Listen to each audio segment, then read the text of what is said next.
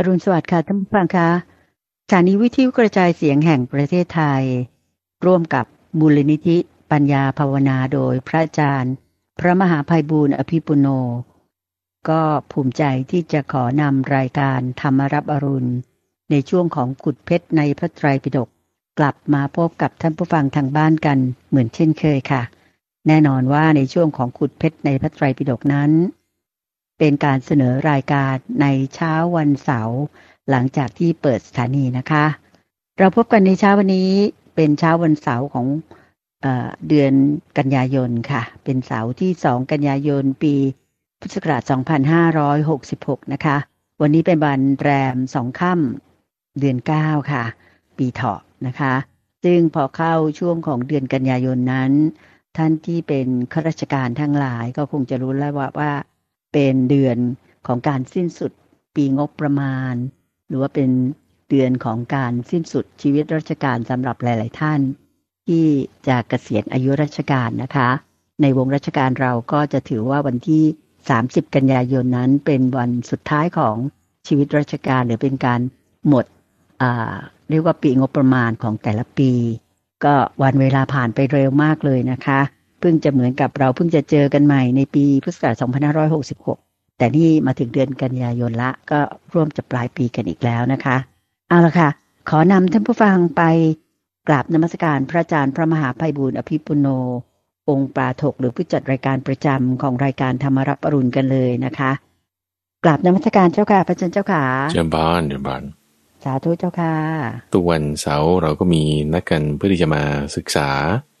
เรื่องราวที่มีอยู่ในพระไตรปิฎกชนิดที่ว่าก็ไล่กันไปทีละข้อ ทีละบรรทัดทีละหน้าทีละเล่มไปและที่ทำอย่างนี้เพราะว่าจะได้เป็นระเบียบระบบในการศึกษาให้ไม่ตกหล่น มีความรัดกุมราบคอบ โดยรูปแบบรายการของเรานั้นก็คือ พระอาจารย์ก็จะไปอ่านมาก่อน เนื่องจากฉบับนั้นบ้างจากฉบับนี้บ้าง ดูบาลีบ้างภาษาอังกฤษบ้าง เทียบเคียงกันดู แล้วก็นำมาอธิบายให้ท่านผู้ฟังฟัง ตัวท่านผู้ฟัง ก่อนที่จะมาฟังก็อาจจะอ่านมาก่อน หรือฟังแล้วก็ไปอ่านทบทวนตาม ว่าที่อธิบายมานั้น เข้าใจถูกต้องตามที่อ่านไหมหรือลักษณะนี้จะทำให้ความรู้ของเราทั้งสองฝ่าย เราจะมีความกว้างขวาง ลึกซึ้งขึ้นไป จะไม่ได้อ่านให้ท่านผู้ฟังฟัง เราจะไม่เหมือนช่วงของกลางพระสูตร ที่นั้นก็จะไม่อธิบาย แต่อ่านให้ฟังเฉยเราเข้าใจไม่เข้าใจไงก็ไปทำความเข้าใจกันเองเออแต่ในช่วงของขุดเพชรในพระไตรปิฎกนี่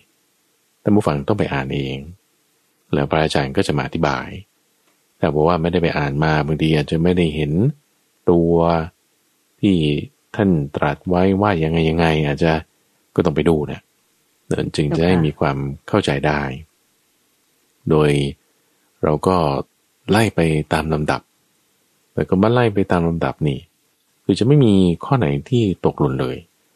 นื่องเพราะว่าเราก็จะไปทีละหน้าทีละข้อ โดยตอนนี้เราก็อยู่ใน คำพีร์ที่เรียกว่า อังคุตรนิกาย แล้วเราก็เริ่มมาปีนี้ก็ขึ้นปีที่สามถูกไหมขึ้นปีที่สี่แล้วค่ะเนาะคุณเดชใจเนาะสี่แล้วเจ้าค่ะเออขึ้นปีที่สี่ทำกันมาสามปีเต็มสามเล่มแล้วใช่ไหมเจ้าค่ะพระอาจารย์ใช่จบไป นี่เป็นเล่มค่ะที่สามที่พอเราศึกษาไปอย่างนี้ ก็ไล่ไปไล่ไปแล้วก็จะเป็นระบบ ตัวพระอาจารย์เองก็ได้อ่านท่านผู้ฟังเองก็ได้ฟัง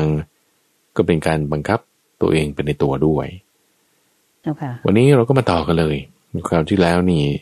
อธิบายละเอียดมาก คิดว่าบางทีอาจจะละเอียดเกินไป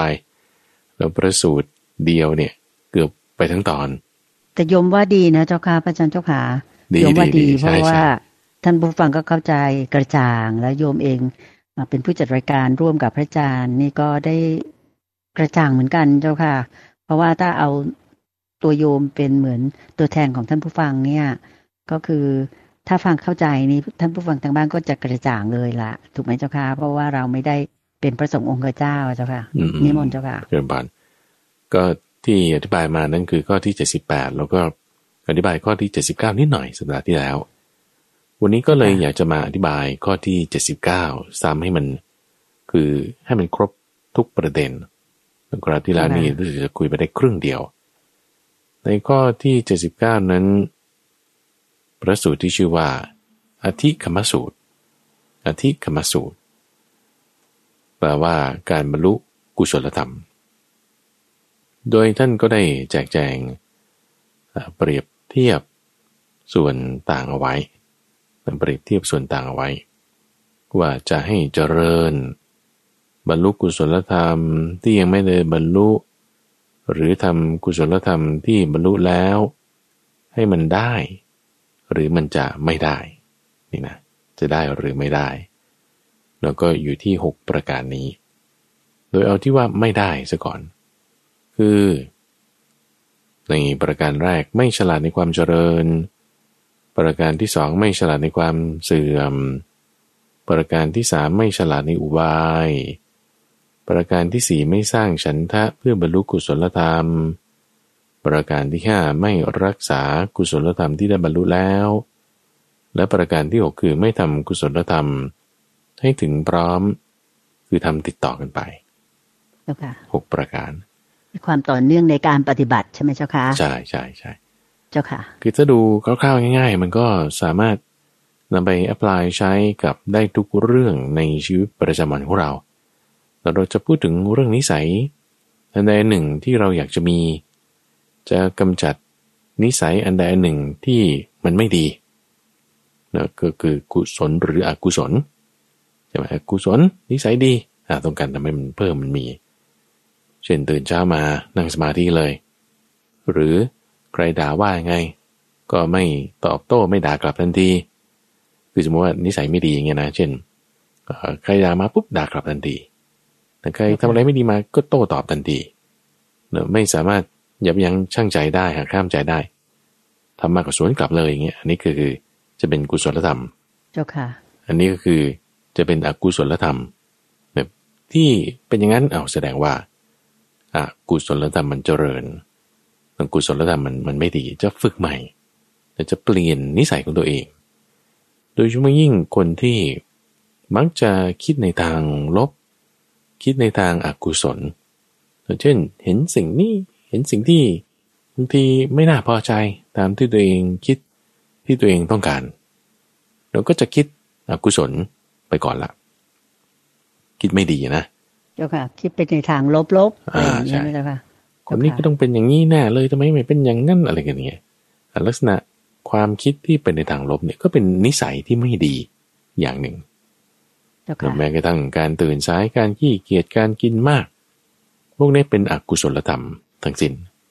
มันเป็นอกุศลธรรมทั้งสิน้น มันจะเจริญหรือมันจะเสื่อมลงอ่าตรงนี้เราเปลี่ยนแปลงได้ หรือนิสัยที่ดี นิสัยที่ดี เช่น เจอเรื่องที่ไม่น่าพอใจอะไรไงเสร็จปุ๊บเออเราวางอุเบกขาได้ หรือสามารถคิดในแง่บวกได้ มีคนด่าคนว่าเราอดทนได้ เจอภาษาอะไรไม่พอใจปุ๊บก็นิ่งเฉยอยู่ได้ อันนี้ก็เป็นนิสัยที่ดี ที่เราก็ฝึกหัดได้เอาเป็นกุศลนี่เอากุศลเนี่ยมันจะเจริญหรือมันจะเสื่อมไป มันก็อยู่ที่เหตุปัจจัยเหล่านี้ เพราะฉะนั้นเราสามารถนำมาใช้ในชีวิตประจำวันรายละเอียดเป็นยังไง อันดับแรกที่ว่าต้องฉลาดในความเจริญ คือหมายถึงรู้ถึงเหตุไงเหตุที่จะให้กุศลเนี่ย มันเจริญขึ้นเกิดขึ้นข้อที่สองนี่มาคู่กันเลยนะคือ ฉลาดในความเสื่อม ฉลาดหรือไม่ฉลาด แต่ถ้าไม่ฉลาดในความเสื่อมก็คือ ไม่รู้ว่าอากุศลเนี่ยมันจะเสื่อมไปได้ยังไง เช่นคนที่กินเยอะอย่างเงี้ยนะกินจุกกินจิบ แล้วก็อิ่มแล้วก็แหมอันนี้มันอร่อยก็อยากกินอยู่อีกอย่างเงี้ย เออมันมันแบบแหมทำไมมันยังอยากกินอยู่ ถ้าเราไม่เข้าใจดูตัวอย่างอีกอย่างหนึ่งก็คือ คนที่ติดสุราอย่างนี้เป็นต้น ติดสารเสพติดนี่การเสพสารเสพติดจนติดนะ่ะมันก็เป็นนิสัยที่ไม่ดีอย่างหนึ่งใช่ไหมละ่ะมึนเมาบ้างอะไรบ้าง ทีนี้เอ๊ะถ้าเราไม่เข้าใจว่าไอ้นิสัยที่ไม่ดีเนี่ยมันจะเสื่อมไปได้อย่างไร จะเลิกได้อย่างไรใช่ไหมเจ้าค่ะใช่อาจารย์ ไม่รู้ถึงเหตุของมันเนี่ยเจ้าค่ะอกุศลนี่มันก็จะเสื่อมไปไม่ได้ นิสัยที่ไม่ดีนั้นมันก็จะกำจัดออกไปไม่ได้ หรือถ้านิสัยที่ดีๆเช่น อิ่มปุ๊บหยุดทันที หรือรู้สึกตัวปุ๊บลุกขึ้นทันที นี่เป็นนิสัยที่ดีเนาะเป็นกุศลธรรมเจ้าค่ะนิสัยที่ดีแบบนี้ ถ้าเราไม่รักษาเอาไว้ให้มันดีเนาะบางทีมันก็เสื่อมไปได้ นั่นคือ ถ้าไม่ฉลาดในความเจริญ ไม่รู้ถึงเหตุของมัน ว่ามันจะเจริญขึ้นได้อย่างไร ถ้าเราจะรู้แต่ว่าทำให้มันเสื่อมลง เออมันก็เสื่อมไปได้ ถ้าเราจะรู้ว่าทำให้มันเจริญขึ้นเออมันก็เจริญขึ้นได้ ก็คืออยู่ที่เหตุเงื่อนไขปัจจัยในความฉลาดในที่นี้นี่คือหมายถึงจุดนี้ ทีนี้ที่พระอาจารย์พูดมาเมื่อสักครู่เนี่ยคือ เป็นลักษณะว่าเอานิสัยที่ดีมาเทียบกับกุศลเนาะเอานิสัยที่ไม่ดีมาเทียบกับอะกุศลเพื่อที่จะแบบให้เห็นความเชื่อมโยงในชีวิตประจำวันของเราอะนะเจ้าค่ะทีนี้มันก็ไม่ใช่เฉพาะนิสัยเท่านั้น เรายังการกระทำอื่นๆ อะไรต่างๆ อีกก็ตาม ที่เราจะคิดจะพูดหรือการกระทำที่นอกจากนิสัยด้วยเนาะเจ้าค่ะ ถัดมาที่ว่าสร้างฉันทะเอาข้อสร้างอุบายก่อนนะข้อที่สามอุบายในที่นี้คือวิธีการที่ว่าเราจะทำให้มันสร้างเหตุนั้นให้มันได้เรายกตัวอย่างเช่นว่า พระมหาไปบูลย์เนี่ยก็เคยมีนิสัยอย่างนี้คุณเดินใจที่ว่า เวลาอะไรอร่อยๆเนี่ยก็ก็ชอบกินมบ่อยเจ้าค่ะๆแล้วกินนั่นอยู่เรื่อย เช่นอาหารจานนี้ อันนี้เราชอบ ตักครั้งหนึ่งก็พอแล้วอย่างนี้ใช่ไหมแม่แต่ก็ขอครั้งที่สองครั้งที่สามเอ๊วิธีแก้ทำยังไงเราก็จะต้องกำจัดเวทนานั้นออกไป ในการที่เราจะให้ไปตามเวทนาคือความพอใจในรสอาหารอันนั้น เวลาเราจะละเวทนานั้นได้ก็เห็นเวทนานั้นด้วยความเป็นของไม่เที่ยงเอ๊จะทำยังไงให้มันเห็นได้ เทคนิคหนึ่งอุบายอันหนึ่งนะที่พระอาจารย์ใจก็คือว่า ให้ใช้มือข้างที่ไม่ถนัดเนี่ยรับประทานอาหารเช่น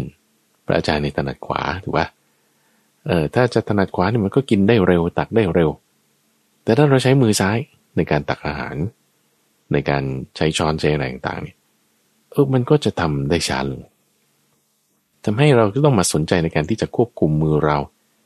มากกว่าที่เราจะ ไปรู้สึกในเวทนาที่เกิดขึ้นในกาย เกิดขึ้นในปาก เกิดขึ้นที่ท้องเราก็จะทำให้ไอ้อกุศลธรรม คือเพลินไปตามเวทนานั้นน่ะมันเสื่อมไปเข้าใจไหมอืมเจ้าค่ะ เพราะว่าฉลาดในอุบายนี่ก็เทคนิคหนึ่งอืมเจ้าค่ะเรื่องอื่นๆตัวอย่างที่ยกขึ้นในสัปดาห์ที่แล้วเช่นว่า คนที่รู้ตัวว่าฉันต้องตื่นเช้ามาแล้วฉันต้องไปออกกำลังกายเลยอย่างเงี้ย อาจจะไม่ได้ขอต่ออีกห้านาทีสิบนาที เอาคุณทำยังไง อุบายอันหนึ่งที่จะสามารถนำมาใช้ได้ เช่นว่า คุณเปลี่ยนเสื้อผ้า เป็นชุดที่สำหรับออกกำลังกาย ตั้งแต่คืนนี้เลย แต่งเตรียมไว้เลยใช่ไหมเจ้าค่ะ แต่งเตรียมมาเลย เป็นชุดนอนเลยเออ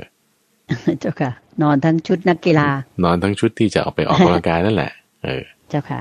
นั่นแหละจะจะเป็นอุบายหนึ่งที่ว่าโอ้โหแม่งฉันก็เปลี่ยนชุดแล้วไม่ต้องลุกขึ้นมาเปลี่ยนชุดมาหลายขั้นตอนต้องคิดนั่นนี่โอ้ยไม่เอาดีกว่า เนี่ยจะคิดทำอะไรแล้วมันยากเนี่ยมันก็จึงจะไม่ทำอืมแต่เจ้าค่ะถ้าเราใส่ความลื่นไหล เอาความขัดข้องออกไปนี่นะเออ มันก็จะเป็นอุบายในการที่จะให้เราทำสิ่งที่เราควรทำสิ่งที่เป็นกุศลธรรมได้ง่าย อืมเจ้าค่ะ ดังนั้นคำว่าฉลาดในอุบายเนี่ยถ้าโยมจะแปลเป็นภาษาชาวบ้านง่าย ๆ ก็คือ ฉลาดที่จะหาวิถีทางหรือคิดหาวิธีการที่เราจะแก้ นิสัยไม่ดีของเรายังไงอะไรอย่างเงี้ย ในแต่ละจุดใช่ไหมเจ้าค่ะใช่ถ้าใช่คำนี้พอได้ไหมเจ้าค่ะถูกต้องเลยถูกต้องเลยเจ้าค่ะหรืออะไรที่มันนิสัยไม่ดีไม่ดีอย่างเงี้ยนะเราก็อืมทำให้มันยากๆหน่อย ให้สร้างเจ้าค่ะความยากในการที่จะทำให้มันได้ นิสัยไม่หดีรือไม่ไม่ดีก็ยับยั้งชั่งใจใช่ไหมเจ้าค่ะก็ยับยั้งชั่งใจไม่ทจุดที่ว่าเราจะยับยั้งชั่งใจได้เนี่ย คือมันใช่ปะมันเพลินไปมันก็รวดเร็วไงทีนี้อืมถ้าเราสร้างความยากในการที่จะให้มันทำได้ง่ายๆเนี่ยให้มันยากขึ้นยากขึ้นยากขึ้น มันก็จะทำได้ยากขึ้นแต่ยกตัวอย่างเช่นว่า คนที่จะชอบสูบบุหรี่เงี้ยนะอ่าหรือกินเหล้าอย่างนี้ คุณก็อย่าเก็บสุราไว้ที่บ้านเลย เดี๋ยวเก็บไว้ที่อื่น เก็บบุหรี่ไว้ที่อื่นเดี๋ยวฝากเพื่อนเอาไว้หรืออะไรเออเวลาเราจะดูดบุหรี่เราต้องไปขอมันอย่างเงี้ยไอ้ความที่มันยากในการที่จะทำสิ่งที่เป็นอกุศลธรรมเนี่ยยากใช่ไหมมันก็จึงจะไม่ค่อยได้ทำอืมเป็นต้นจ้าค่ะเออมันทำยากขึ้น เพราะว่ามันมีวิธีการซับซ้อนขึ้นไม่ได้ว่าอยู่ใกล้มือใช่หยิบใช่เมื่อไหร่ดื่มเลย แบบอยู่ในกระเป๋าสูบเลยอ่าเอาออกมาสูบอย่างนี้นะเจ้าค่ะใช่นี่ก็เป็นอุบายอันหนึ่เจ้างค่ะนะ เจ้าค่ะ ถัดมาประการที่สี่ก็คือสร้างฉันทะแต่ถ้าเราไม่สร้างฉันทะคือความพอใจ ในการที่จะปรับเปลี่ยนมันมันไม่ได้แล้วถ้าเราไม่สร้างความพอใจในการที่จะเลิกสิ่งที่ไม่ดี มันก็ไม่ได้อืมเจ้าค่ะถ้าเราไม่สร้างความพอใจในการที่จะทำสิ่งที่ดี มันก็ไม่ได้ จึงต้องมีความพอใจนี่คือฉันทะ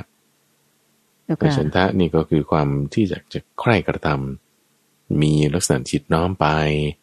เห็นประโยชน์เนอะแล้วก็เห็นประโยชน์ของสิ่งที่ดีนะ เห็นสิ่งที่เป็นกุศลเจ้าค่ะเห็นโทษของสิ่งที่เป็นอกุศล เห็นประโยชน์เห็นโทษอย่างนี้ จิตใจมันจะน้อมไป น้อมไปว่าเราอยากจะทำแบบนั้นถูกไหมเจ้าใช่ค่ะใช่เจ้าค่ะคิดดูอะก็ถ้าทำไมคนถึงติดสุราทำไมคนถึงดูดบุหรี่ทั้งทั้งๆที่รู้ว่ามันไม่ดี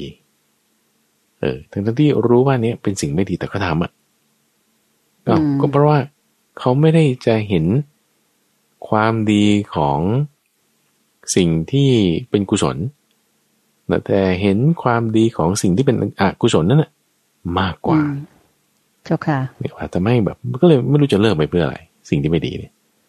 อ้าวก็คือมันไม่เกิดฉันทาไง ไม่เกิดฉันทาหมอเขาก็บอกว่าเอ้ยอย่าสูบบุหรี่นะเป็นต้นใช่ปะแต่จนเป็นโรค ถุงลมโป่งพางจริงๆมะเร็งปอดจริง ๆ นั่นแหละ อ่าอ่าเริ่มเห็นโทษจริงๆละถึงจะเลิกได้นะเจ้าค่ะอ่าเลิกได้เลยเจ้าถึงค่ะค่อยปรับเปลี่ยนได้เอาก็นั่นเพราะว่าเขาสร้างฉันทาได้จากการที่เขาเห็นโทษเห็นประโยป่วชยน์แล้ว อ่า อืมเจ้าค่ะของก้อนนั้นเสีย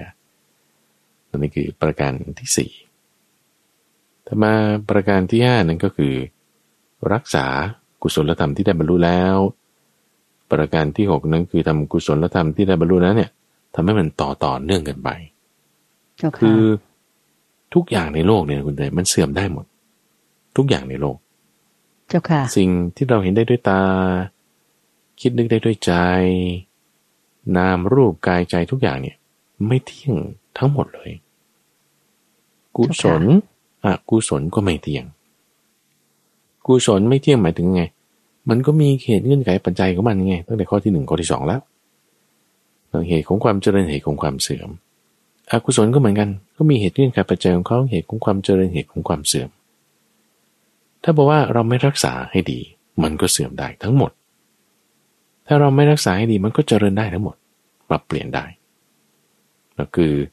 คนที่ไม่ดีก็จะเปลี่ยนมาเป็นคนดีก็ได้ คนที่ดีก็จะเปลี่ยนเป็นคนไม่ดีมันก็ได้นะ เออ เจ้าค่ะ เราจะคิดว่าคนเราเนี่ยจะไม่ได้เจอเพื่อนคนนี้มาตั้งสิบปีแล้ว แล้วก็จะคิดว่าเขาจะเป็นคนเหมือนเดิม มันไม่แน่อืมไม่เจ้าแน่ค่ะเราคือ ถ้าเราจะฟันธงว่าเขาเหมือนแหมก็ตัวเรามันยังเปลี่ยนเลยนะเออตัวเราสองปีไปห้าปีไป ก็นิสัยมันเปลี่ยนแปลงได้นะคนอะใช่ไหมนิสัยเปลี่ยนแปลงได้ กุศลอกุศลก็เหมือนกัน เพราะฉะนั้นถ้าเราไม่รักษากุศล แล้วก็ทำให้มันต่อเนื่องมันไม่อยู่นะ มันก็เสื่อมได้ เอออือะมเจ้ากุค่ะศลสิ่งที่ไม่ดีเนี่ย ถ้าเราไม่รู้จักป้องกันมันอยู่อย่างต่อเนื่องนะมันก็เจริญได้นะอืมอืมเจ้าค่ะ ตรงนี้แหละจึงเป็นการพัฒนานะครับในคำสอนของพระพุทธเจ้าท่านใช้คำว่าภาวิตาแล้วภาวิตานี่เป็นภาษาบาลีแปลเป็นภาษาไทยก็คือ ภาวนา ภาวนาฟังแล้วก็ยังต้องแปลอีกก็คือการพัฒนา เออ การพัฒนาเจ้าค่ะจริงๆแล้วก่อนที่จะมาเป็นคำว่าภาวนาเนี่ยท่านจะแปลว่าเจริญ ภาวิตาเนี่ยแปลว่าทำให้เจริญทำให้เจริญคือการภาวนา ภาวนาคือการพัฒนาเจ้าพัฒค่ะนาก็คือจากไม่มีให้มันมีจากไม่ดีให้มันดี เราก็ต้องรักษาไว้ให้ดี เราก็ต้องกำจัดสิ่งที่ไม่ดีออกไปด้วยนั่นก็จะเป็นการพัฒนาความดีของเราขึ้นได้ เจ้าค่ะ เรื่องนี้ก็จึงเป็นเรื่องสำคัญที่ว่าถ้าเราต้องการการพัฒนาเราการพัฒนาในตัวเรา เช่นว่าฉันต้องการทำสมาธิให้มันได้โอเคนะ ซึ่งคนทั่วไปเนี่ยคนที่แบบไม่เคยฝึกสมาธิเลยเนี่ยก็โอ้ผมทำสมาธิไม่ได้ ฉันทำสมาธิไม่ได้ ฉันทำทีไรเนี่ยฟุ้งซ่านทุกที นั่งสมาธิจะถ้าได้ห้าสักห้านาทีเนี่ยไม่ได้ โอ้ไม่ทำไม่ทำอย่างนี้ถ้าเขามีไมซ์เซตอย่างนี้ได้ไหมไมซ์เซตอย่างนี้หนึ่งข้อที่หนึ่งนี่เขาไม่ฉลาดในความเจริญละสองไม่ฉลาดในความเสื่อมละสามนี่ไม่รู้บายด้วยว่าจะต้องทํำยังไง แล้วสี่นี่ไม่มีฉันท่าเลย แล้วมันจะไปพัฒนาได้ไง สมาธิเจ้าค่ะถูกปะละ่ะเออ เพราะฉะนั้นสมาธิเนี่ย ท่านบอกว่าให้พัฒนาก็คือ จากที่มันไม่มียิ่งต้องทำไม่ใช่ว่าไม่ทำพอบอกฉันทำสมาธิไม่ได้ก็ฉันก็เลยไม่ทำเอา้า มันเหตุผลมันไม่ได้เลย แต่ว่าท่านบอกว่าถ้าไม่มีสมาธินี่ยิ่งต้องทำให้เจริญใช่ไหมล่ะเออ ต้องพยายามฝึกให้มีให้ได้นะเจ้าค่ะคำถามคือ เราจะฝึกยังไง ก็นี่ไงหกประการนี้หกประการนี้ เราจึงต้องรู้เหตุถึงว่าเอ๊ะมันจะเจริญมันต้องทํำยังไงไอ้คู่ตรงข้ามมันคือนิวรณ์ที่จะทำให้สมาธิมันเสื่อมเนี่ย มันจะทำไงให้มันเสื่อมไอ้เจ้านิวรณ์เนี่ยก็คือข้อที่สองอย่างเงี้ยเราต้องตัดมันออกไปพวกนิวรณ์ พวกทำให้เสื่อมทั้งหลาย ถูกไหมเจ้าคะอ่าเช่น คุณจะทำยังไงให้ความง่วงซึมมันหายไปอ้าวนั่งสมาธิเท่าไรง่วงทุกที ก็เอางี้แล้วกันก็ไปนั่งตอนที่เราตื่นตัว แบบอย่าเพิ่งไปนั่งตอนที่เราง่วงสิเออไม่ต้องนั่งหลังทานอาหารอย่างนี้เป็นต้นเป็นต้นเป็นต้นฮะตื่นเช้ามาอย่างที่พระอาจารย์บอกก็คือเช้ามืดตื่นมานอนมาเต็มที่แล้วให้นั่งสมาธิเลย ไม่มีวันจะง่วงเจ้าค่ะ ใช่ไหมสำหรับบางคนก็จะเป็นอย่างนั้นนะสำหรับบางคนก็อาจจะเป็นเวลาอื่นก็แล้วแต่คนเราต้องฉลาดในความเจริญหรือความเสื่อมในข้อนี้ มันถึงจะพัฒนาได้ ก็คือฉลาดที่จะมีอุบายรู้ว่าตัวเราเนี่ยมีจุดอ่อนจุดแข็งตรงไหนบ้างนะเจ้าค่ะถูกต้อง ตรงนี้ก็จึงเป็นเหตุที่ทำให้เกิดการพัฒนา แล้วก็ถ้าต้องพัฒนาต้องพัฒนาไง มาดูหัวข้อนี้ เราจะทำได้เลย นี่คือข้อที่เจ็ดสิบเก้า เราก็เหมือนอย่างเคสที่พระอาจารย์พูดเมื่อสัปดาห์ที่แล้ว พูดถึงว่าโค้ชเขาจะฝึกนักกีฬาอย่างเงี้ยนะฝึกนักกีฬาบาสเกตบอลเนี่ยสอนนักกีฬาบอกว่า เอานักกีฬาคุณยิงให้เข้าห่วงสิอ่าแล้วคุณก็ยิงไป ยิงไม่เข้าห่วง โค้ชก็เลยสอนก็ยิงให้เข้าห่วงสิ มันจะไปยากอะไรก็ยิงให้เขาเข้าห่วง เอาแล้วถามยิงให้เข้าห่วงมันต้องทํำยังไง ต้องทำท่าไหนอย่างเงี้ยเออ นี่อะไรนี่ทำหกท่านี้ ประการหนึ่งสองสามสี่ห้าหกเนี่ยจะเกิดอะไร การพัฒนา พัฒนาสมาธิทำยังไง ก็หนึ่งสองสามสี่ห้าหกเนี่ยฉลาดในความเจริญฉลาดในความเสื่อม ก็ต้องเจาะเข้าไปต่อว่าไอ้เจริญเสื่อมเนี่ยมันอะไรอะไร เราก็จะทำได้ขึ้นมา อืมเจ้าค่ะอะถัดมาเจ้าค่ะถัดมาข้อที่แปดสิบแปดสิบข้อที่แปดสิบพูดถึงการบรรลุความเป็นใหญ่ การบรรลุความเป็นใหญ่ มหัตสูตรนะเจ้าค่ะใช่มหัตสูตร โดยในข้อนี้ ก็พูดถึงหัวข้อที่ท่านยกขึ้นนะก็คือว่า ถ้ามีธรรมะหกประการนี้นะ มีธรรมะหกประการเนี่ย จะบรรลุความเป็นใหญ่ความไพ่บูรณ์ในธรรมะทั้งหลาย ความเป็นใหญ่ความไพ่บูรณ์เนี่ยก็คือมีความก้าวหน้าเพิ่มขึ้นไพ่บูรณ์เต็มเปี่ยมนี่คือละเอียดแล้วละเอียดอีกละเอียดแล้วละเอียดอีกใน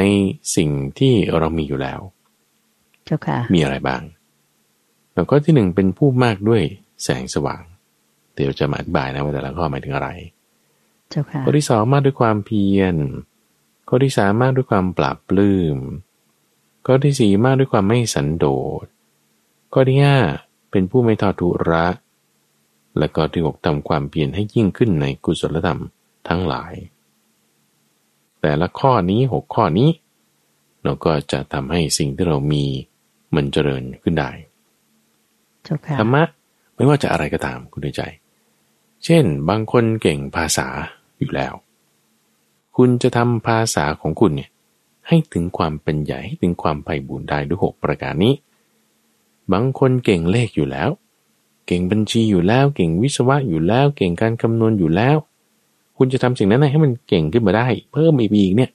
ด้วยหกประการนี้ คนมีปัญญาก็อยากจะมีปัญญาเพิ่มขึ้นร่ำไป เงินทองคุณมีใช่ไหมล่ะจำยังไงถึงจะให้เรามีเงินทองเพิ่มขึ้นไปอีกหกประการเหล่านี้โอเคนะแอพพลายใช้ได้กับทุกอย่างเลยนะคุณเจนะเจ้าค่ะ ทักษะไม่ว่าจะเรื่องอะไรดนตรี กีฬา คุณเก่งอยู่แล้วใช่ป่ะหรืออาจจะเก่งนิดหน่อยอะตรงนั้นที่นิดหน่อยจะทำยังไงให้มันใหญ่ขึ้นดีขึ้นมากขึ้น ละเอียดขึ้น ก็จะหนึ่งแสงสว่าง แสงสว่างในที่นี้ท่านหมายถึง ยาน ยาน ยานไม่ใช่เรือ หรือว่ารถนะ เออ เจ้าค่ะแต่หมายถึงยอหญิงเนาะยอหญิงสระอานอนเนนยานะ หมายถึงความรู้ ความรู้ในที่นี้ไม่ใช่หมายถึงปริยัตินะ หรือในหนังสือนะ แต่หมายถึงความรู้จริง ๆ เลยเนี่ย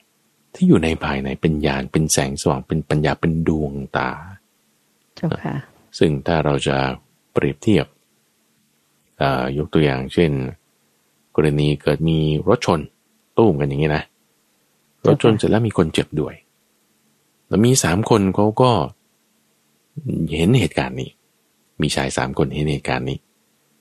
ชายคนแรกเป็นนักกฎหมาย ชายคนที่สองเป็นหมอ ชายคนที่สามเป็นช่าง แต่ละคนเนี่ยมีความรู้มีพื้นฐานมีความชำนาญไม่เหมือนกัน โอเคปะเจ้าค่ะนักกฎหมายนี่เห็นสถานการณ์นี้ บอกได้เลยว่า ฟ้องได้หรือไม่ได้ ใครผิดใครถูกใช่ไหมใช่ รถยนต์เป็นฝ่ายผิด หรือคนเดินถนนเป็นฝ่ายถูก ใครถูกใครผิด ฟ้องได้แล้วจะได้เงินประกันเท่าไหร่เออแล้วจะใช้ค่าใช้จ่ายในการฟ้องร้องเท่าไหร่อะไรเงี้ยเขาก็จะแบบอ่านเกมขาดเลย เจ้าค่ะ จะแบบรู้ตลอด ทั้งสายเลยไอ้ลักษณะความฉลาดของเนี่ยคือมีแสงสว่าง คือมันจะแจ้งวะขึ้นมาเลยไง มีแสงไปตลอดจนถึงว่า ใครได้เงิน ใครชนะ ใครแพ้เราใช้เวลาเท่าไหร่อย่างนี้เลย จะเห็นแสงสว่างไปทางนี้ คือเห็นแจ้งแทงตลอดไปหมดเลย ตั้งแต่ต้นจนจบนะเจ้าค่ะนี่ก็เรียกว่ายานยานนะเจ้าค่ะ แต่ในขณะที่ว่าถ้าไปถามนักกฎหมายเนี่ย เออนี่คนเจ็บนี่รักษาไงเนี่ยมืดตึ๊บเลย เจ้าค่ะคำว่ามืดตึ๊บนะกับแสงสว่างหนึ่งพระอาจารย์ต้องการจะเปรียบเทียบให้ท่านฟังแล้วคุณเดินใจฟังมืดตึ๊บนี่เอ้ยไม่รู้ว่าจะรักษายังไงเอาแล้วรถที่พังเนี่ยซ่อมยังไงหม้อน้ำแตกว่าไม่รู้เรื่องเลย คือมันมืดตึ๊บเลย คือมันมันไปไม่เป็น ไม่มีแสงสว่างไปไม่มียานไปในจุดนั้นโอเคปะแต่หมอนี่ จะแจ้งวัดเลย แสงสว่างนี่ใช้ไปเลยว่า กระดูกหักกี่ท่อนเนี่ย ดูอาการแล้วเนี่ยเนี่ยแผล เป็นจะมีแผลเป็นสุดท้ายไหม แผลลักษณะนี้เนี่ย จะทำไงไม่ให้มีแผลเป็นต้องใช้ยาอะไร จะฟักฟื้นนานหรือไม่ ค่าใช้จ่ายในการรักษาเป็นอย่างไร เราจะมาเดินได้ตามปกติหรือเปล่า หมอนี่จะตอบได้ชั่วชั่วชั่วชั่วชั่วเลยเจ้าค่ะ คือแบบแสงสว่างมันแจ้งวาขึ้นมาไงคือรู้วิธีการรักษาหมดเลย หมดเลยนะเจ้าค่ะ เจ้าค่ะ แต่ว่าฟ้องร้องได้หรือเปล่าเนี่ย ไม่แน่ไม่ไม่รู้เหมือนกันนะเจ้าค่ะไม่แน่ใจเรื่องข้อข้อกฎหมายนี่ประกันจ่ายหรือเปล่าโอ้ไปถามไปถามคนอื่นแล้วกันถามบุตรบัญชีเออเขาจะไม่รู้มันจะมืดตึ๊บจะตานตึ๊กเลยโอเคปะยิ่งถ้าไม่มีความรู้ทางช่างรถซ่อมยังไงอะไรไม่รู้เรื่องเลย ก็จะรู้เฉพาะสายที่ตัวเองมียาน ช่างนี่ ช่าง เห็นสถานการณ์นี้ โอ้ รู้เลย รถนี่ต้องทำสีไหม เออ แล้วมันจะมีปัญหากับโครงสร้างหรือเปล่า เกิดอุบัติเหตุอย่างนี้ จะใช้เวลาซ่อมนานเท่าไหร่ ค่าใช้จ่ายจะเป็นยังไง แล้วไปซ่อมที่ไหนถึงจะถูกอะไรตัวนี้มีของหรือไม่ใช้ของแท้ของเทียมเป็นยังไง ก็จะแบบแจ้งว้าเลยไงเจ้าค่ะเออ ก็จะแบบมีความรู้ขึ้นมา สว่างเลย อืมถ้าจะถามว่าแล้วคนเจ็บนี่จะรักษาไงโอ้มือตึ๊บ มือตึ๊บเจ้าค่ะคือไม่เห็นไปเลยได้เลยว่า แสงสว่างดวงตาปัญญาตรงนั้นไม่มีเจ้าค่ะ เพราะว่ามันไม่ใช่ทางของเขา ไม่มีเขาไม่มียานด้านนั้นใช่เขาไม่มีความรู้ด้านไม่มีความรู้ด้านนั้นทีนี้ก็ตรงจุดนี้แหละว่า ถ้าคุณจะทำอะไรให้มันละเอียดขึ้นในข้อไหนที่เรามีอยู่แล้ว ให้มีแสงสว่างมีความรู้ที่มันละเอียดลงไปอะถามนักกฎหมายเนี่ยกว่าที่คุณจะมาเห็นว่าแจ้งแบบอย่างเงี้ยโอ้โหมันก็ต้อง เขียนเปเปอร์อ่านตัวบทมันมันหลายอย่างใช่ปะเจ้าค่ะหมอกว่าที่เขาจะมารู้ว่า ต้องรักษาอย่างนี้ใช้ยาอันนี้ใช้เวลาเท่านี้ค่าใช้จ่ายอย่างนี้อะโทเขาต้องอ่านตำรากี่เล่มต้องเรียนมากี่ปีอย่างเงี้ยช่างกว่าที่จะรู้ว่าไอ้นี่มันทำสีหรือมันมีปัญหาเรื่องระบบไฟหรืออะไรยังไงโดเขาถอดประกอบมาแล้วกี่รอบ เขาก็ต้องมีความรู้ในทางด้านนั้น ๆ อยู่แล้วไงก็จะปะ เจ้าค่ะแต่ใจมันเป็นมหัตตะคือใหญ่ขึ้น สมบูรณ์ขึ้นเต็มเปี่ยมขึ้นไปบูรณ์ขึ้นนี่ไงมันต้องทำให้ชำนาญเป็นญาณลงไป นี่นะนี่คือประการเจ้าค่ะที่หนึ่งประการที่สองที่บอกว่าเป็นผู้ที่มากด้วยความเพียร ความเพียรในที่นี้คือวิริยะ วิริยะ วิริยะความเพียรในที่นี้ก็คือความกล้ากล้าในการที่จะโอเคทดลองทำ ทำสิ่งที่ไม่เคยทำทดสอบดูเป็นยังไงทำจริงแน่แน่ๆจริง ลักษณะการที่แบบทำจริงแน่แน่ๆจริง มีการทดสอบทดลองนี่คือลักษณะของความเพียรและกำจัดเปลี่ยนแปลงอ่ามันก็ต้องค่อยๆ ปรับเอาแต่ลักษณะความเพียรเนี่ยคือการที่ค่อยๆ ปรับเอาเดี๋ยวก็ในภาษาทางการทดลองเนี่ยก็จะใช้คำว่า iteration เดี๋ยวเวอร์ชันหนึ่งเวอร์ชันสองอย่างเงี้ยเขียนซอฟต์แวร์โปรแกรมอย่างเงี้ยนะ เจ้าค่ะเวอร์ชันแรกเนี่ยเขาเรียกว่าเป็น minimum viable คือพอทำงานได้แบบ พื้นฐาน basic เจ้าค่ะอ่าแต่พอเวอร์ชัน1.2 เวอร์ชัน2 เวอร์ชัน3 ขึ้นมาค่อยใส่ feature นี้เพิ่มก็ค่อยทดลองเปลี่ยนไปทีละน้อยละน้อยอย่างเงี้ยเนี่ยลักษณะการทำความเปลี่ยน ค่อยๆปคือรับแบบไปเพิ่มเติมนู่นนี่นั่นที่มันดีขึ้นดียิ่งขึ้นยิ่งขึ้นอ่าไปถูกไหมเจ้าค่ะ ซึ่งก็ต้องใช้เวลาใส่ความเพียรใส่ใจทำจริงแน่ๆจริง ทดสอบทดลองลองผิดลองถูกไปนี่เจ้าค่ะนี่คือประการที่สองการใช้ความเพียรประการที่สามท่านบอกว่าเป็นผู้ที่มีความปราบปลื้มปราบปลื้มในที่นี้หมายถึงปีติและปราโมทย์ปีติและปราโมทย์ปีติปราโมทย์เนี่ยก็คือว่า มีความดีใจ ความอิ่มเอิบใจ ความยินดี ความอิ่มเอิบใจความพอใจความยินดีความดีใจ นี่คือปีติปราโมทย์คือถ้าเราเปรียบเทียบส่วนต่างนะเปรียบเทียบส่วนต่างกันด้วยใจสมมติว่าถ้าค่ะถ้าคนเขาไม่ชอบทำอะไร คุณไม่ชอบทำอะไร มันจะไปทำสิ่งนั้นได้ยังไง มันจะไปทุ่มเททดลองทดสอบทำผิดผิดถูกถูกก็อยู่กับมันอย่างนั้นมันมันไม่ได้ไง อืมอ่าเจ้าค่ะ เหมือนกับเขาไม่มีใจรักในการทำเรื่องนั้นใช่เจ้าค่ะใช่ใช่เจ้า คำถามคือในที่ทำไมถึงไม่ใช้ฉันทะ ก็อันนี้คือพูดอีกในยะหนึ่งไง เรื่องของฉันทะเนี่ยเราพูดไปในข้อเมื่อสักครู่แล้วเจ็ดสิบเก้านอะพระพุทธเจ้าตรัสไว้ แต่ข้อนี้ก็คือพูดอีกในยะหนึ่ง ขึ้นมาว่าเอาก็พูดถึงความปรับเรื่มความยินดี ความพอใจที่จะได้ทำซึ่งฉันทะเนี่ยจะเป็นลักษณะของเหตุ ที่จะให้เกิดผลพอคุณมีฉันทะในการทำแล้ว มันจะดีใจไอ้ความดีใจตรงนี้คือผลที่เกิดจากเหตุที่คุณทำตรงนั้น ซึ่งถ้าคุณทำแล้วคุณดีใจ มันก็พอใจ มันก็วนกลับไปวนกลับไปอีก คนพอใจในการทำพอทำแล้วก็ดีใจ ดีใจมันก็จึงพอใจในการทำพอใจในการทำทำแล้วก็ดีใจดีใจแล้วจึงพอใจในการทำอีกมันก็วนไปเรื่อยๆวนไปเรื่อยๆเป็นวนลูปให้ดีขึ้นดีขึ้นไงอะอืมคนที่มันเจ้าค่ะเก่งอยู่แล้วมันก็จึงเก่งขึ้นไปอีก คนที่ชอบอืมทำไปนี่อยู่แล้วพอยิ่งไปทำมันก็ยิ่งดีขึ้นไปอีก คนชอบวิ่งอย่างเงี้ยเจ้าค่ะคุณชอบวิ่งอะคุณวิ่งออกกำลังกายสุขภาพคุณก็ดี สุขภาพคุณดีแหมรู้สึกดีชื่นใจดีใจ มีปีติเกิดขึ้น มีปีติรู้สึกว่ามีกำลังใจมันก็ไปวิ่งอีก เนี่ยมันก็จึงเป็นค่ะวนลูปขึ้นวนลูปขึ้นเจ้านะค่ะซึ่งซึ่งถ้าตรงกันข้ามก็จริงเหมือนกันนะอ่าคนซึมเศร้ามันก็จะตกต่ำลงตกต่ำลงไม่อยากออกกำลังกายไม่ก็ออกกำลังกายมันก็เลย ไม่มีสารอะไรที่มันจะให้เราตื่นตัว มันก็ซึมเศร้า ซึมเศร้าก็ไม่ออกกำลังกาย มันก็เลยวนลงไปอีกเหมือนกัน อืม อันนี้วนลงทางต่ำทางใช่แย่นะเจ้าค่ะ ส่วนผู้บนสูงขึ้นนั้นอาจจะเริ่มด้วยการเดินออกกำลังกาย ต่อไปก็รู้สึกว่าเข้าเริ่มเข้าแข่งขัน เดินระยะสั้นอะไรอย่างเงี้ยนะเจ้าค่ะเดินระยะสั้น แล้วก็เดินระยะกลางอะไรมาราธอนอืมอะไรไปเรื่อยเปื่อยก็บางคนก็เท่าที่โยมเคยเห็นนะเจ้าค่ะบางท่านบอกว่า เกือบจะเป็นผู้ป่วยติดเตียงแล้วพอออกมาเดินปุ๊บท่านผู้สูงอายุเนี่ยเจ้าค่ะ ตอนนี้เนี่ยเดินมาราธอนเดินอะไรแบบว่าอืมภูมิใจมากเลย อืมสุขภาพก็ดีด้วยสัมผัสเจ้าค่ะเพราะฉะนั้นก็นี่คือจึงเป็นการพูดถึงสองส่วนที่เป็นเหตุและเป็นผลต่อเนื่องกันไปวนกันไปวนกันเจ้าไปค่ะนี่คือฉันทะก็ส่วนหนึ่ง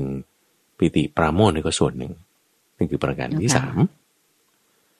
แต่มาประการที่สี่นั้นคือ ความไม่สันโดษ ความไม่สันโดษเนี่ยฟังดูแล้วมันท่านผู้ฟังอาจจะงงๆว่าที่ศาสนาพุทธนี่สอนให้สันโดษไม่ใช่เหรอใช่ไหมให้มีความสันโดษคือความพอใจนะสันโดษคือ มักน้อยไหมเจ้าค่ะพระอาจารย์มากน้อยสันโดษนี่เป็นคนละคำกันอ๋อเจ้าบางน้อยค่ะก็อันหนึ่ง สันโดษก็อันหนึ่ง สันโดษเนี่ยมาจากคำว่าสันตุติโดยสันตุติหมายถึงความสันโดษเป็นผู้สันโดษด้วยบริขารตามมีตามได้นี้จะเป็นบทที่ท่านพูดอยู่เป็นประจำส่วน ภิกษุให้มีความสันโดษในปัจจัยสี่สันโดษในบริขารตามมีตามได้อย่าขวนขวายมากตรงนี้ ในขณะเดียวกัน ก็มีบทอันหนึ่งอีกเหมือนกันที่ท่านตรัสถึงตัวพระองค์เองนะที่ว่าตัวพระองค์เองเนี่ยพระพุทธเจ้าเนี่ย ตอนคืนที่จะตรัสรู้ยังไม่ตรัสรู้นั่นน่ะนั่งอยู่ใต้ต้นโพเนี่ยเป็นผู้ที่ไม่รู้จักอิ่มจากพอในกุศลธรรมทั้งหลาย เป็นผู้ที่ไม่สันโดษในการทำความเปลี่ยนในสำนวนนี้เลย ไม่สันโดษในการทำความเปลี่ยน คือสันโดษหมายถึง ก็พอใจเท่าที่มี พอใจตามมีตามได้ นี่คือสันโดษได้อะไรมาก็โอเค จบพอใจตรงนั้น ซึ่งอ่ามันจะตรงข้ามกันกับไม่สันโดษ ไม่สันโดษหมายถึงว่า ได้อะไรมานี่ฉันไม่พอใจตรงนี้นะฉันต้องทำให้มันดียิ่งขึ้น ฉันต้องขวนขวายมากเข้าใจไหมเจ้าค่ะ พอสันโดษปุ๊บก็จะขวนขวายน้อย พอไม่สันโดษปุ๊บก็จะขวนขวายมาก นี่นี่ตรงนี้ที่เราต้องการ อืมเจ้าค่ะ ไม่สันโดษในความเพียรไม่สันโดษในความดี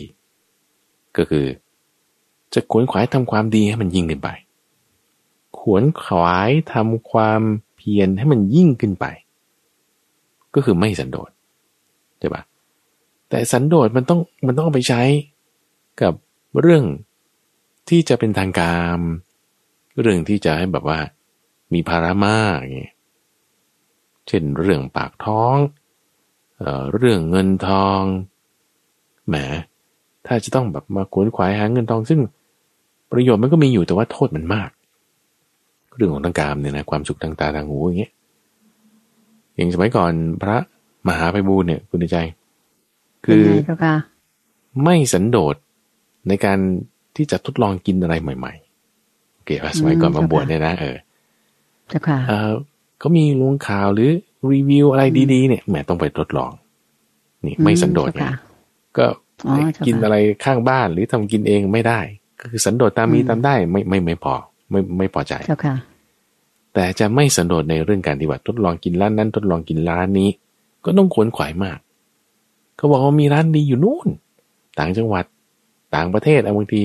ถอไปกิน ตายอ่าไปเลย ไม่รอช้าเจ้าค่ะขวนขวายมากอันนี้คือเจ้าค่ะไม่สันโดษในเรื่องปากท้อง แต่ความไม่สันโดษตรงนี้ที่ต้องขวนขวายมาก ต้องเตรียมการต้องคิดเนี่ยควรเอามาใช้ในเรื่องที่เป็นกุศลธรรม ที่จะมี คุณมากมีโทษน้อย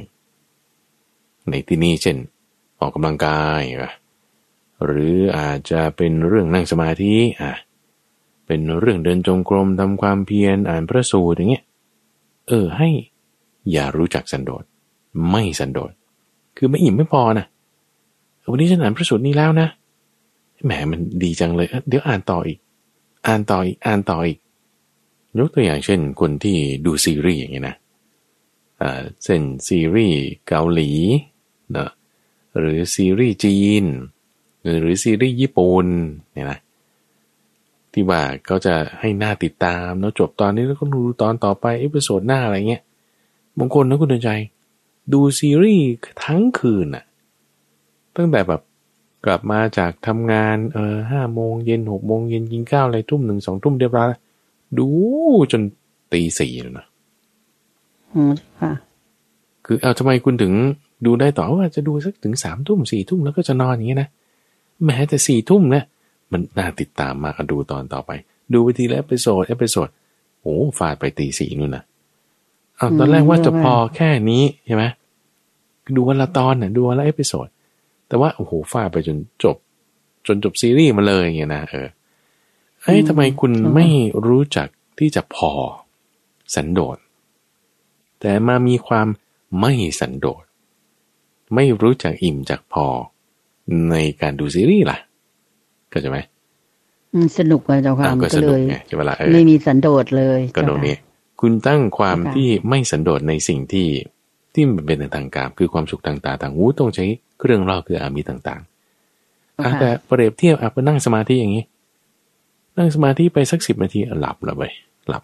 อืมเจ้าค่ะอ่าหลับแล้วก็นอนเลยแล้วกันอะอย่างนี้เอาทำไมไม่สามารถนั่งสมาธิไปทีละยี่สิบนาทีครึ่งชั่วโมงชั่วโมงหนึ่งจนตีสี่เลยอะโอ้ฉันเปลี่ยนไปในสมาธิเลยอย่างดีมากเลย เออทำไมมันไม่เป็นอย่างนั้นดีกว่าอืมเออเพราะว่าคุณ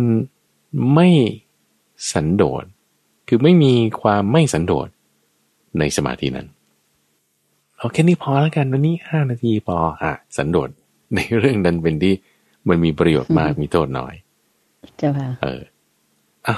เพราะว่าเราไม่ได้ตั้งความไม่สันโดษไม่รู้จักอิ่มไม่รู้จักพอเนี่ย เอาไว้ ในสิ่งที่ถูกต้องถูกไหมเจ้าค่ะ ในสิ่งที่ดีที่ถูกต้องเจ้าค่ะเพราะฉะนั้นมันก็ต้องเลือกใช้ให้ ให้มันดีนะเจ้าจะว่าค่ะสันโดษดี ดันเอาไปใช้กับสิ่งที่มีโทษมากมีคุณน้อย มันก็กลายเป็นสิ่งไม่ดี เจ้าค่ะใช่ไหม มันก็ต้องเอามาใช้ให้ถูกไอ้ที่ว่างั้นไม่สันโดษมันจะไม่ดีแหม เอาไปใช้กับสิ่งดีๆ มันดีเว้ยเออ อืมเจ้าค่ะเพราะฉะนั้นมันมันก็จึงเป็นธรรมะที่ต้องใช้ปัญญาในการเลือกใช้นะเออข้อนี้ เจ้าค่ะ อันนี้ถ้าเผื่อโยมจะบอกว่ามันทุกอย่างเนี่ยมันเหมือนเหรียญน่ะมีสองด้านเสมอถูกไหมเจ้าค่ะอยู่ที่ว่าจะเราอย่งนั้นฉลาดก็ไจะใช้ด้านไหนใช่ใช่เจ้าค่ะ อ่า นี่ก็ประการหนึ่งข้อที่สี่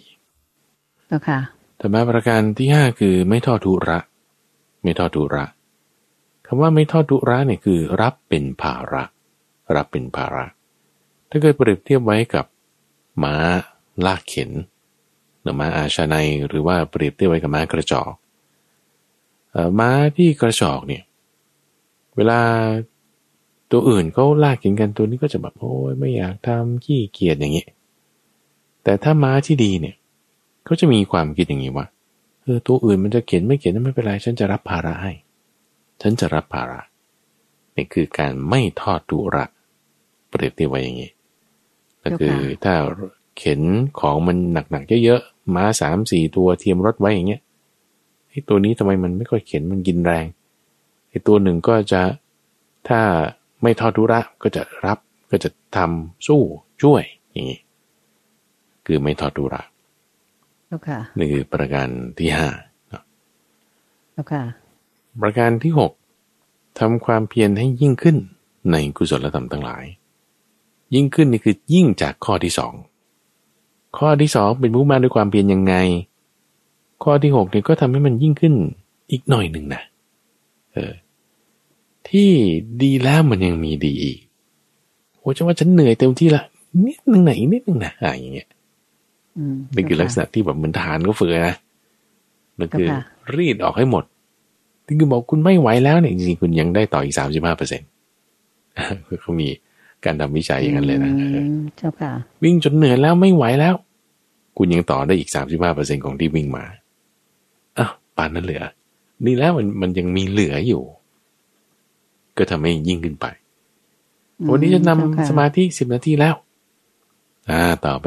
อีกอีกนิดนึงนะสิบสองนาทีอ่าอ่าวันนี้ทำสิบสองนาทีแล้วอ่าก็วันนี้เมื่อวานทำสิบสองนาที วันนี้ต่อไปอีกนิดนึงเป็นสิบห้านาทีนะอะ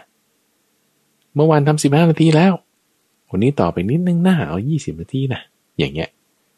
เจ้าก็ค่ะได้ยิงกันไปทีละนิดละนิดอืมอ่าจะทำให้ถึงความที่ละเอียดขึ้นไปได้ เต็มเปี่ยมขึ้นได้นำบรรลุถึงความเป็นใหญ่ได้หกประการไม่นาน ไม่นานท่านเจ้าว่าค่ะ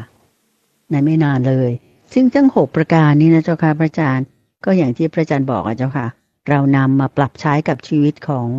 บรรดาที่เป็นญาติโยมหรือว่าคนธรรมดาของเราทั่วไปได้ในการทำงานได้เหมือนกันนะเจ้าค่ะพใช่ระอาใช่จารย์เดือนบานเจ้าค่ะ ไม่ว่าจะเป็นการทำงานการดัดนิสัยอะไรต่างๆ ใช้ได้ดีทีเดียวโยมว่าเจ้าค่ะเจริญพรเจ้านี่ค่ะคือข้อที่แปดสิบเนาะจบไป เจ้าค่ะ ต่อไปแปดสิบเอ็ดนะเจ้าค่ะแปดสิบเอ็ดและแปดสิบสองนี่ จะพูดคู่กันไปเลยก็ได้ หัวข้อเดียวกันเลยอืมเราพูดถึงเจ้าค่ะธรรมะที่จะถ้าเมื่อทำแล้วเนี่ยนะ ก็เหมือนกับดำรงอยู่ในนรก เหมือนถูกนำไปฝังไว้หรือก็ตรงข้ามกันว่าไปสวรรค์ เปรียบเทียบเจ้าค่ะส่วนต่าง ในทั้งสองข้อ 81 และ 82 หัวข้อเจ้าค่ะเดียวกันเปรียบเทียบส่วนเหมือนส่วนต่างเหมือนกัน แต่ที่ต่างกันคือไส้ในตัวนี้ไส้ในเจ้าหค่ะกประการในแตกต่างกันอืมโดยในเจ้าค่ะข้อที่81เอาเรื่องของการฆ่าสัตว์การรักษา การประพฤติผิดในกามการพูดเท็จความปรารถนาชั่ว และมิจฉาทิฏฐิมาตั้งไว้สำหรับการที่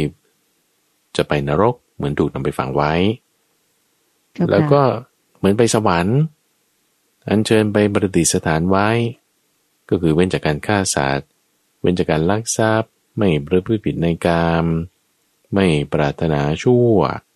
อ่าไม่พูดเท็จด้วยนะ ไม่พูดเท็จไม่ปรารถนาชั่ว แล้วก็เป็นสัมมาทิฏฐิ อืมเจ้าค่ะ ตรงข้ามกัน สี่ข้อนี้เป็นศีลห้าเลยนะเจ้าค่ะพระอาใช่จารย์ใช่ใช่เป็นสีห้าใช่ไหมเลยเจ้าค่ะเจ้าค่ะ สังเกตได้เลยเนาะท่านผู้ฟังที่อ่าฟังฟังดูอ่านอ่านดูเอ๊ะมันก็จะซ้ำกับธรรมะส่วนนั้นส่วนนี้อ่าใช่นี่ก็เป็นอีกอืมนัยยะหนึ่ง ที่จะอธิเจ้าบายไว้ค่ะแล้วก็ในส่วนที่อ่าความปรารถนาชั่วเนี่ยหรือปรารถนา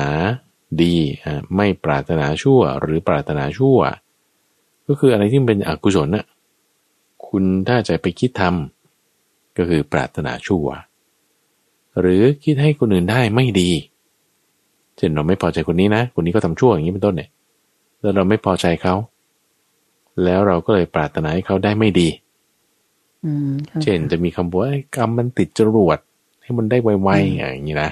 เจ้าค่ะอันนี้คุณปรารถนาชั่วเลยนะนะเจ้าค่ะปรารถนาให้เขาได้ขอให้มัไม่นดี เออนั่นน่ะขอให้มันเจอกรรมติดจรวดเถอะอะไรอย่างเออนี้อนะย่างเจ้าเงี้ยค่ะถ้าพูดอย่างนี้นะอือ่ามเจ้าแล้วจิตใจค่ะเราก็อาฆาตแค้นไปด้วยอย่างเงี้ยม อ่านี่เจ้าค่ะมันจะถูกหนึ่งในหกข้อของความที่เหมือนจะไปนรกตามเขาด้วยนะ เออ อืมเจ้าค่ะ ต้องระวังนะเจ้าค่ะต้องระวังต้องระวังมเจ้าแล้วค่ะก็จะเป็นลักษณะที่ว่าไอ้ความไม่ดีมันก็สืบต่อให้เกิดความไม่ดีมาได้ไง เจ้าค่ะอ่ามันมาตัดรอนความดีของเราอย่างเงี้ยนะอืมอ่ามันก็เลยกลายเป็นสิ่งไม่ดีแล้วเราเราไม่ควรจะโกรธใครเลย เราไม่ควรจะคิดไม่ดีกับใครเลย ต่อให้เขาเป็นคนไม่ดีก็ตาม ถ้าเป็นอย่างนั้นเราจะกลายเป็นปรารถนาชั่วมีมิจฉาทิฏฐิ อืมเจ้าค่ะ ซึ่งในประการที่หกที่ว่ามิจฉาทิฏฐิหรือตรงข้ามก็คือสัมละมาสัมมาทิฏฐิใช่เป็นสัมมาทิฏฐิได้เนี่ย ก็ท่านเคยอธิบายไว้ในมหาจัตตารีสกสูตรว่า มิจฉาหรือสัมมาทิฏฐิเนี่ยจะมีอยู่สองอย่างคือส่วนที่เป็นโลกียะ กับส่วนที่เป็นโลกุตระ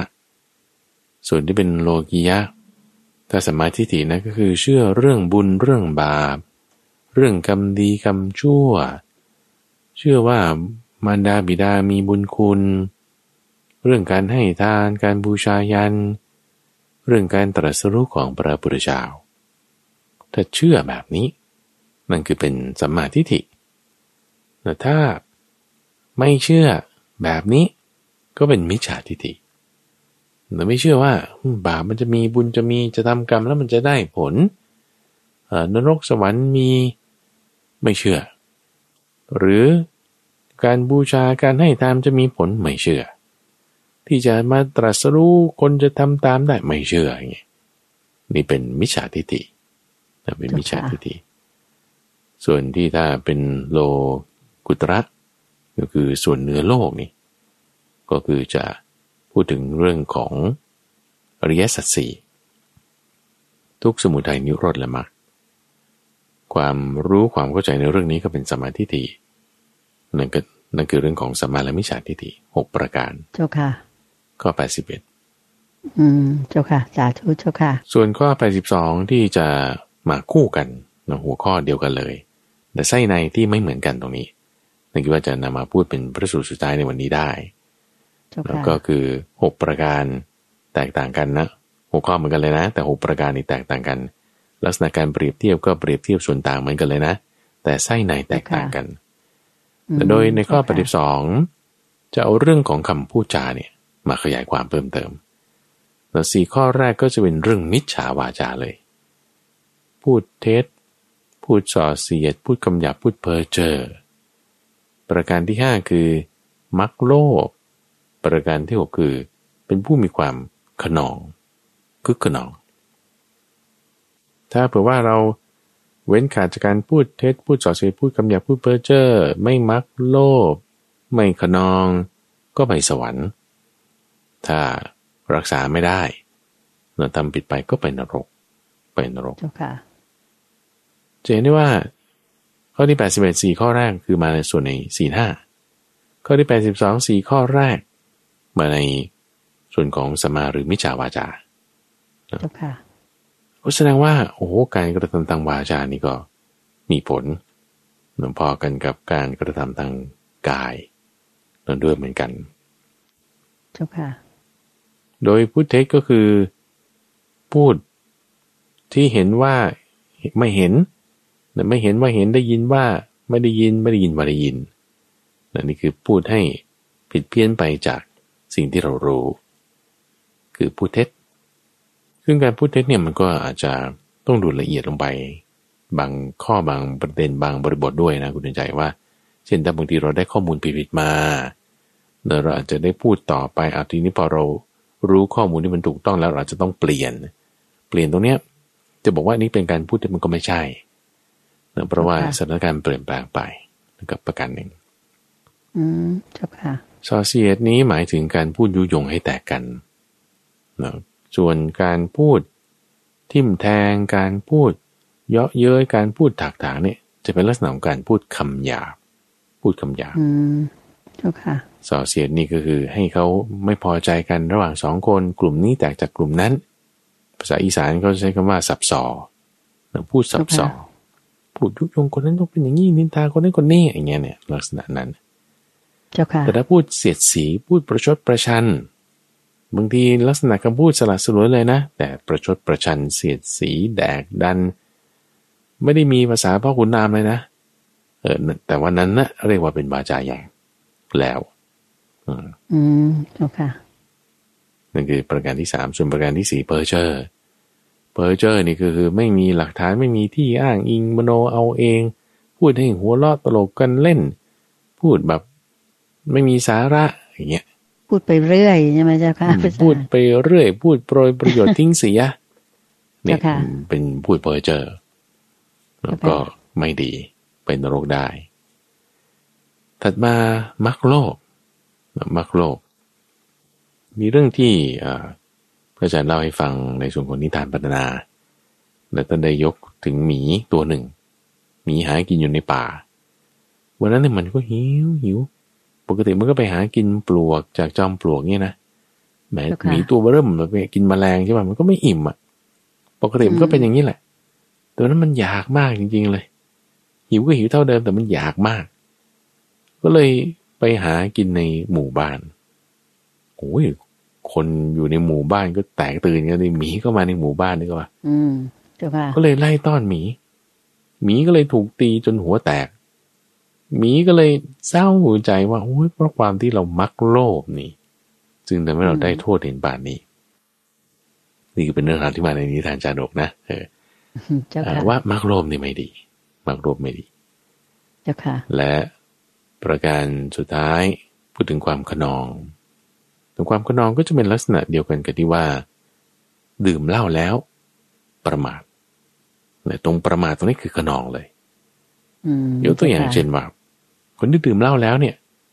เอ่อไอ้ที่ว่าไม่เคยจะขับเร็ว ก็มันก็จะนะขับเร็วดู มันทำได้ง่ายเจ้าค่ะๆอ่าสิ่งนี้ฉันจะมีหิริโอตปาในการที่จะไม่ไม่ทำหรอกสิ่งที่ไม่ดีปานนี้ อย่างเงี้ยคำพูดคำนี้อย่างเงี้ยนะมันจะมีความละอายความกลัว มันจะไม่กลัวไม่ละอายละจะขนองเจ้าค่ะขึ้นนะ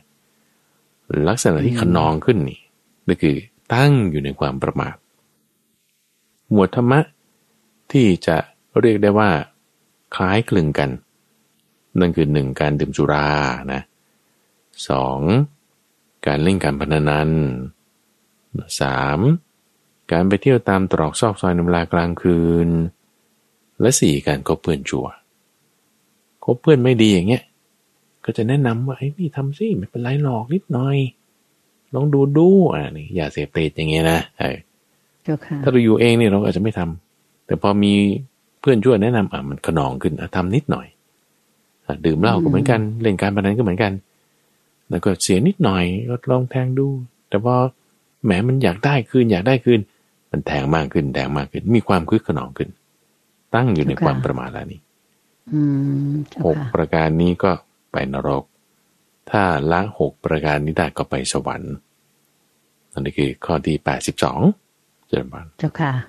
สาธุเจ้าค่ะ ก็เรียกว่าพระสูตรที่พระอาจารย์พระมหาภัยบุญอภิปุโน แห่งบุรณิธิปัญญาภาวนานำมาสักษาให้รับฟังในการขุดเพชรในพระไตรปิฎกในเช้าวันเสาร์แรกของเดือนกันยายนนี้เนี่ย ถ้าท่านฟังรับฟังกันดีๆ ฟังตามใช้วิจารณญาณให้ดีๆ เนี่ย จะเห็นเลยว่าทั้งพระสูตรทั้งหมดที่คุยในวันนี้เนี่ย สามารถ นำมาปรับใช้กับตัวเรา ปรับปรุงตัวเราให้ดีขึ้น ได้มองเห็นว่าอะไรดีอะไรไม่ดีเนี่ย ได้อย่างดีมากเลยนะคะ ก็ขอฝากไว้เป็นเหมือนเป็นของขวัญอของกำนันที่เป็นมงคลยิ่ง แก่ท่านผู้ฟังทางบ้านทุกท่าน จากรายการธรรมรับอรุณช่วง ขุดเพชรในพระไตรปิฎกจากพระอาจารย์พระมหาภัยบูร์อภิปุโนค่ะน่าเสียดายที่ว่าเวลาในรายการเช้าวันนี้หมดลงแล้วนะคะ ก็ขอเรียนเชิญท่านผู้ฟังทางบ้านที่สนใจ อยากจะรับฟังพระสูตรถัดไปก็ตามรับฟังได้ในวันเสาร์หน้าค่ะ พรุ่งนี้เช้าเรากลับมาพบกันในรายการธรรมรับอรุณ เช้าวันอาทิตย์ก็แน่นอนว่าตามใจท่าน คือพระอาจารย์พระมหาไพบุญอภิปุโน ท่านก็จะมาตอบปัญหาธรรมะให้ท่านฟังได้รับฟังกันนะคะสำหรับเช้าวันนี้โยมขออนุญาตนำท่านฟังทางบ้านทุกท่าน กราบขอบพระคุณและกราบนมัสการลา พระอาจารย์พระมหาไพบุญอภิปุโน แห่งบุรณิธิปัญญาภาวนาเพียงแค่นี้เจ้าค่ะกราบนมัสการเจ้าค่ะเจริญพรเจริญพรสาธุเจ้าค่ะ